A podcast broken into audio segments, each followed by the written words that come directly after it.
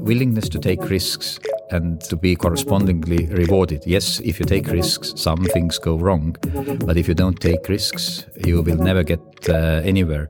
And I think this is something what we need to increase today in Estonia.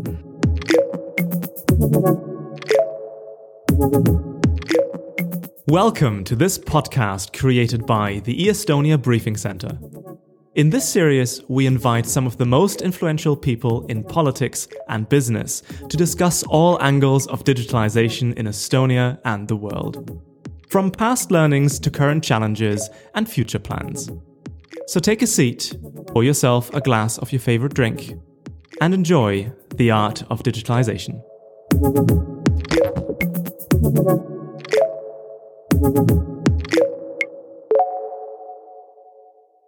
Good morning, afternoon, or evening to everyone listening to us today. We are about to start with our very first episode of our brand new podcast, The Art of Digitalization.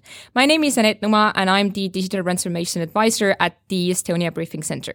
In our podcast, we are joined by a wide array of experts, obviously both from tech companies and, of course, also the public sector.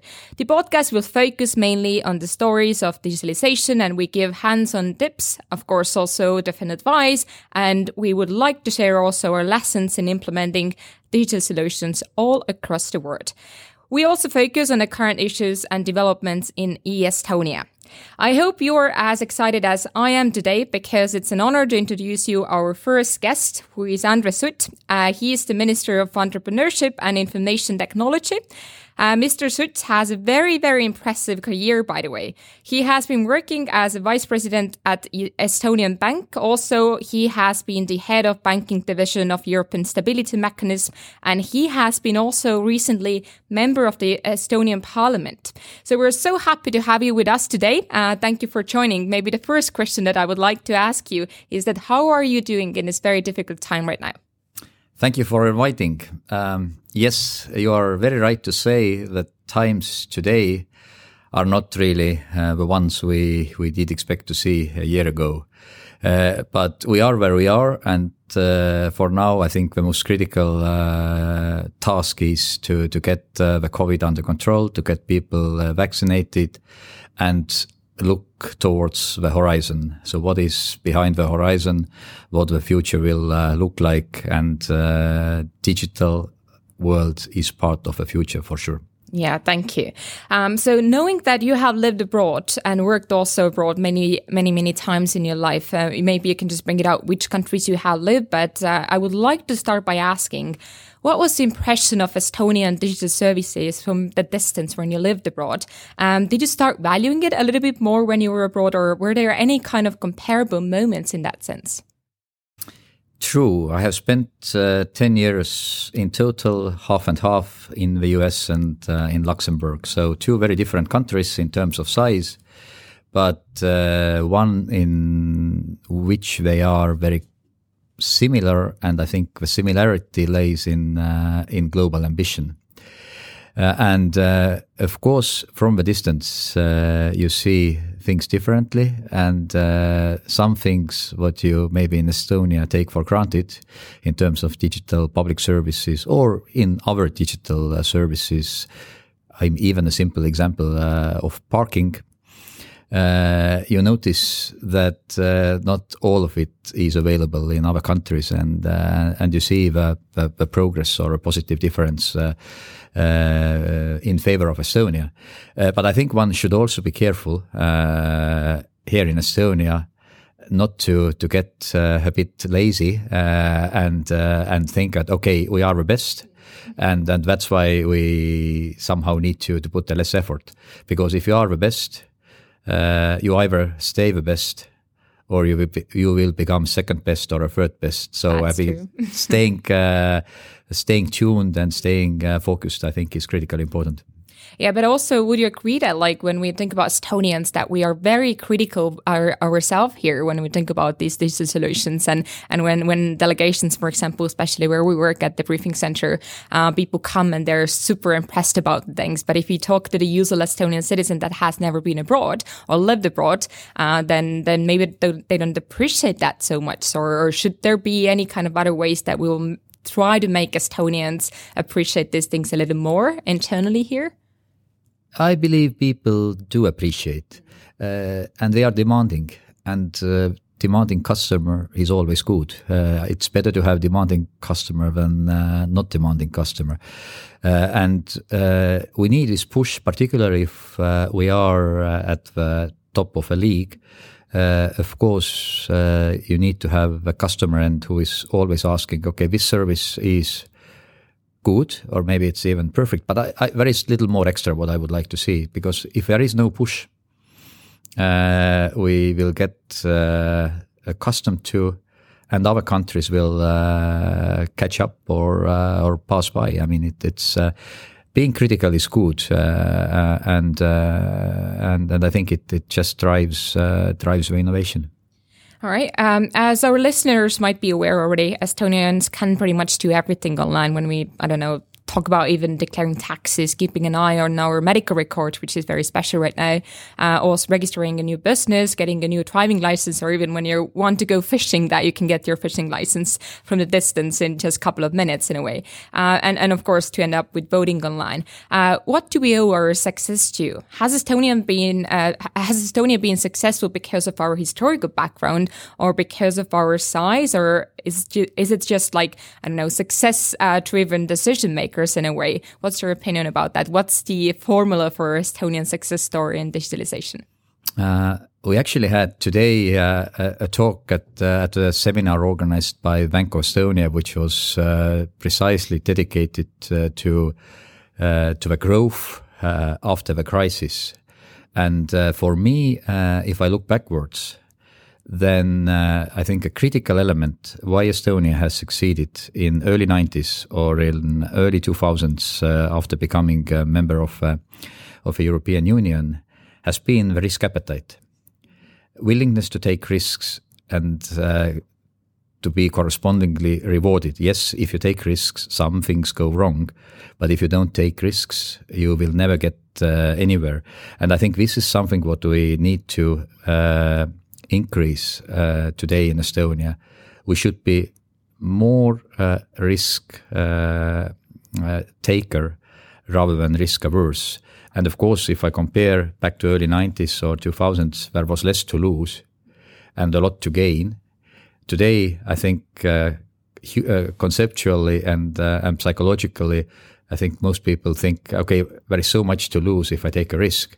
But uh, I think we should cross this mental barrier and uh, and be uh, knowingly uh, risk takers, not to put everything in in one basket, but not to be afraid to make mistakes and uh, and fall somewhere, but uh, knowing that maybe we lose eight out of ten, but the two where we succeed will actually be great. If we would have been very much risk averse back in early 90s or 2000s, we wouldn't be never here uh, where we are today. I absolutely agree with you. And we have been discussing this a lot. And our former president, Mr. Ilves, has said many, many times that Estonia was like a startup back, uh, back in 1990s when we said, okay, if it's not going to work today, we can do something better tomorrow. And I don't see these patterns anymore today, not in Estonia, not in any other country, because people are more, again, uh, afraid of, of taking risky decisions. Uh, but uh, a couple of days ago, I actually read an article about Estonian and Lithuanian success story in vaccination part. And uh, they actually referred to our online medical platforms, and that's why we have been successful with vaccination side. How would you comment on the internal critique towards Estonian digital society regarding online vaccination platform?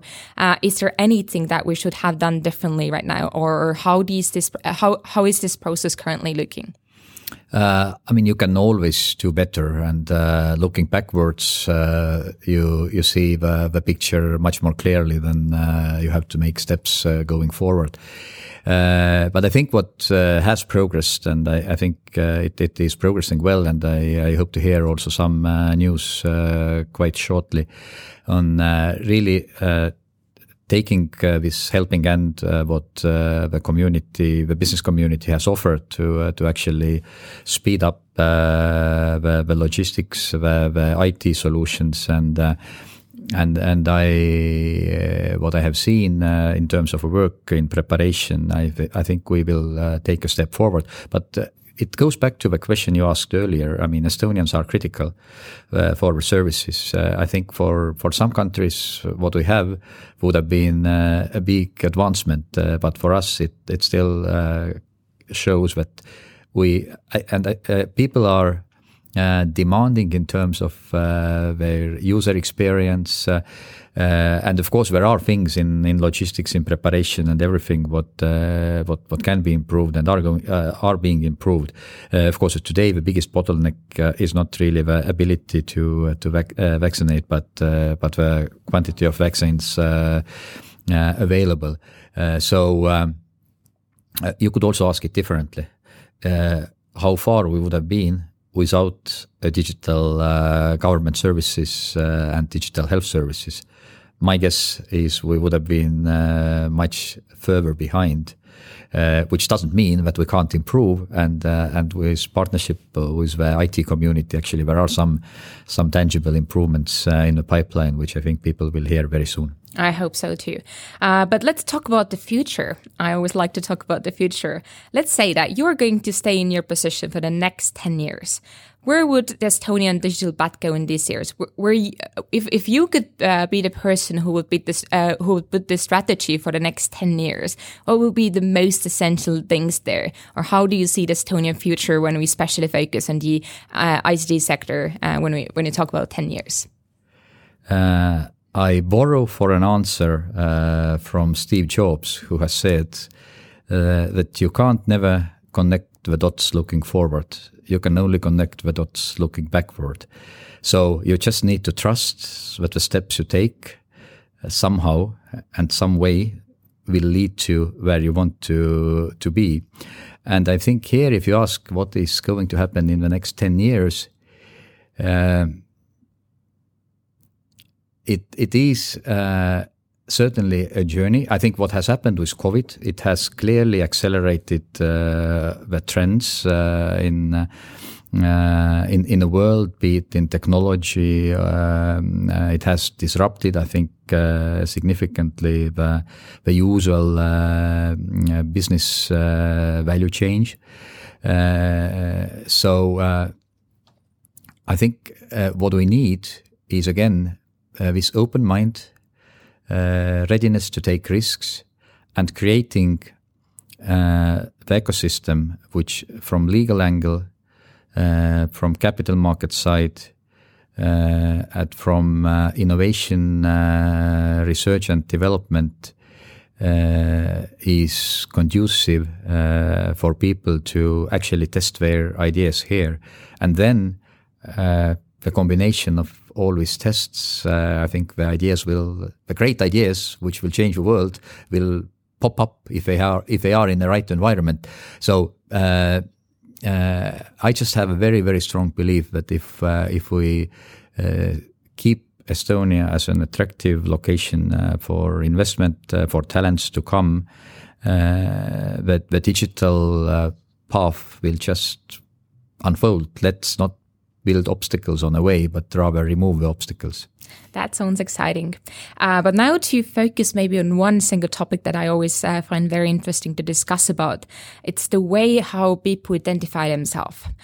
Uh, when we now jump a little more 20 years ahead, how do you see uh, the way that people start identifying self, uh, themselves when they use the government services or even public services? Um, are we going to have the fingerprints? Are we going to have it just like, uh, I don't know, our iPhones identifying our, ourselves with just the facial uh, methods? Or, or are we going to stick with smart ID and, and mobile ID methods? Um, do you think that this is going to change in, in, in some time soon? Or what's the craziest plan if you could think about this?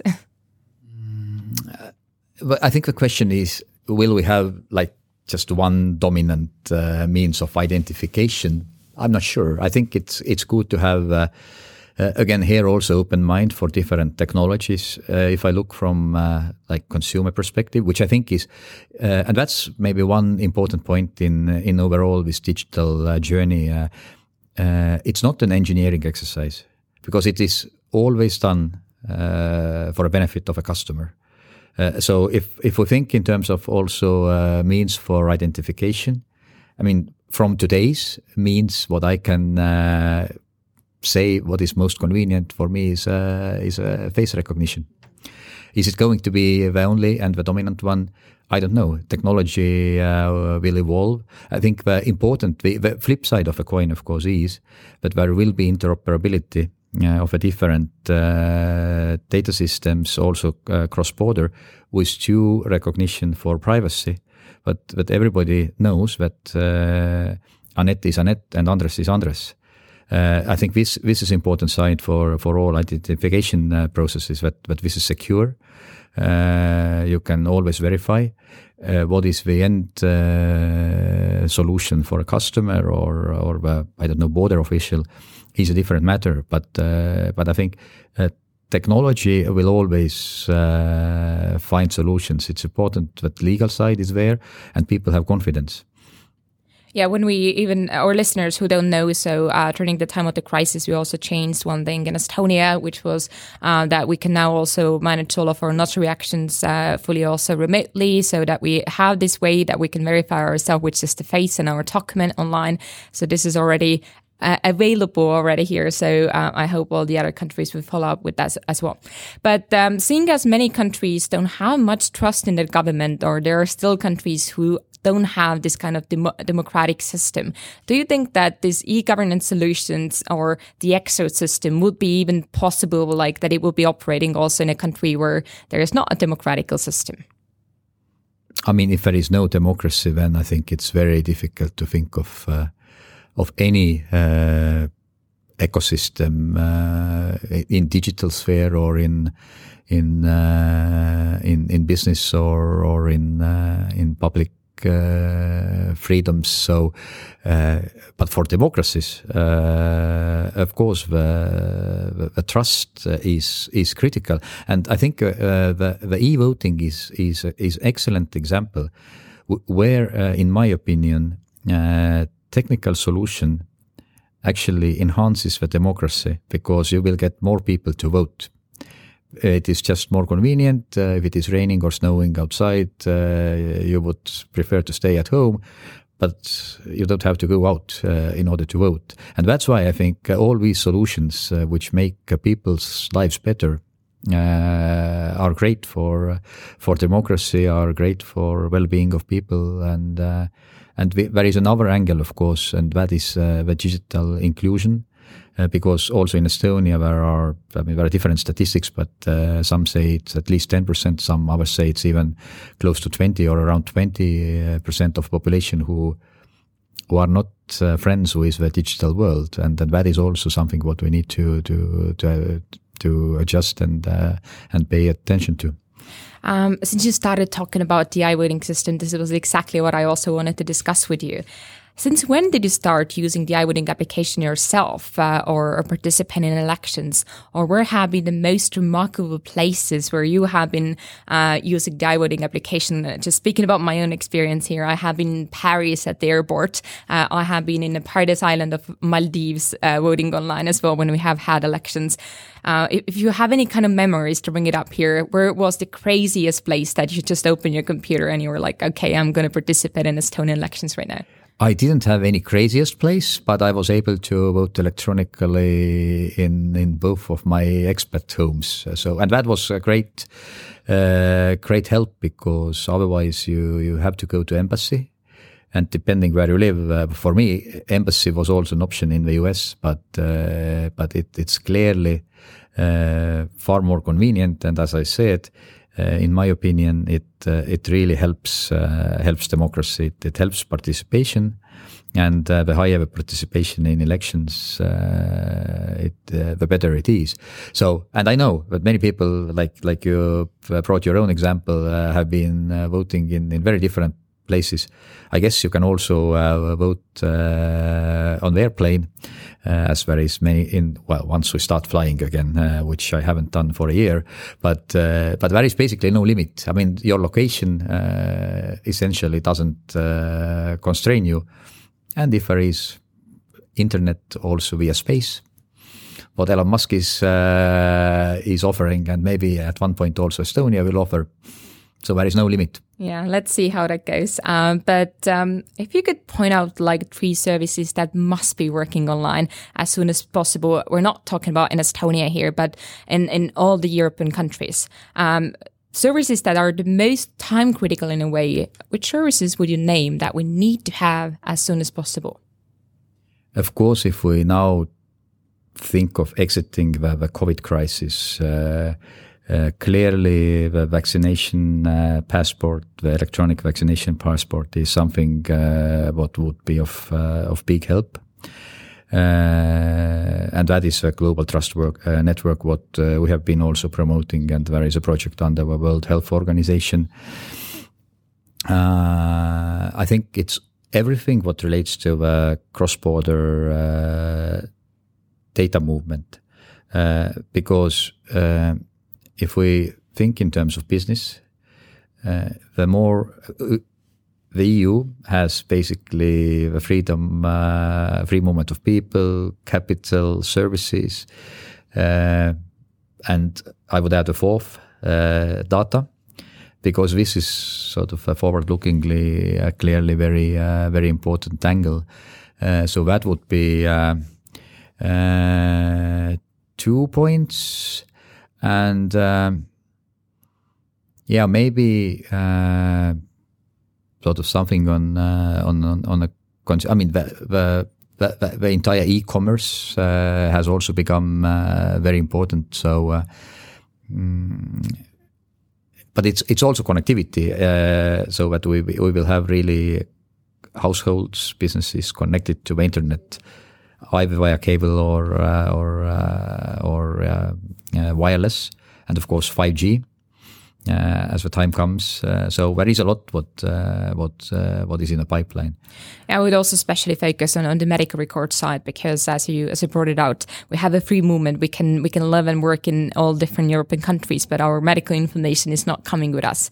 Uh, I have heard many stories when people have been struggling getting access to the medicals, or you have to go through all the analysis from the start again, uh, which I, I don't think should be that way in the year of 2021. Um, so I guess Estonia has shown a very good example with uh, working with different countries such as Finland, Portugal, uh, Croatia, where we can also uh, get access to our medicals there uh, from, the, from the pharmacies. So I, I do hope that this is going to continue also uh, on a European level one day and hopefully soon because I guess we are already too late. But if we're going to start working with this already today, then maybe we can get rid of this problem in a way.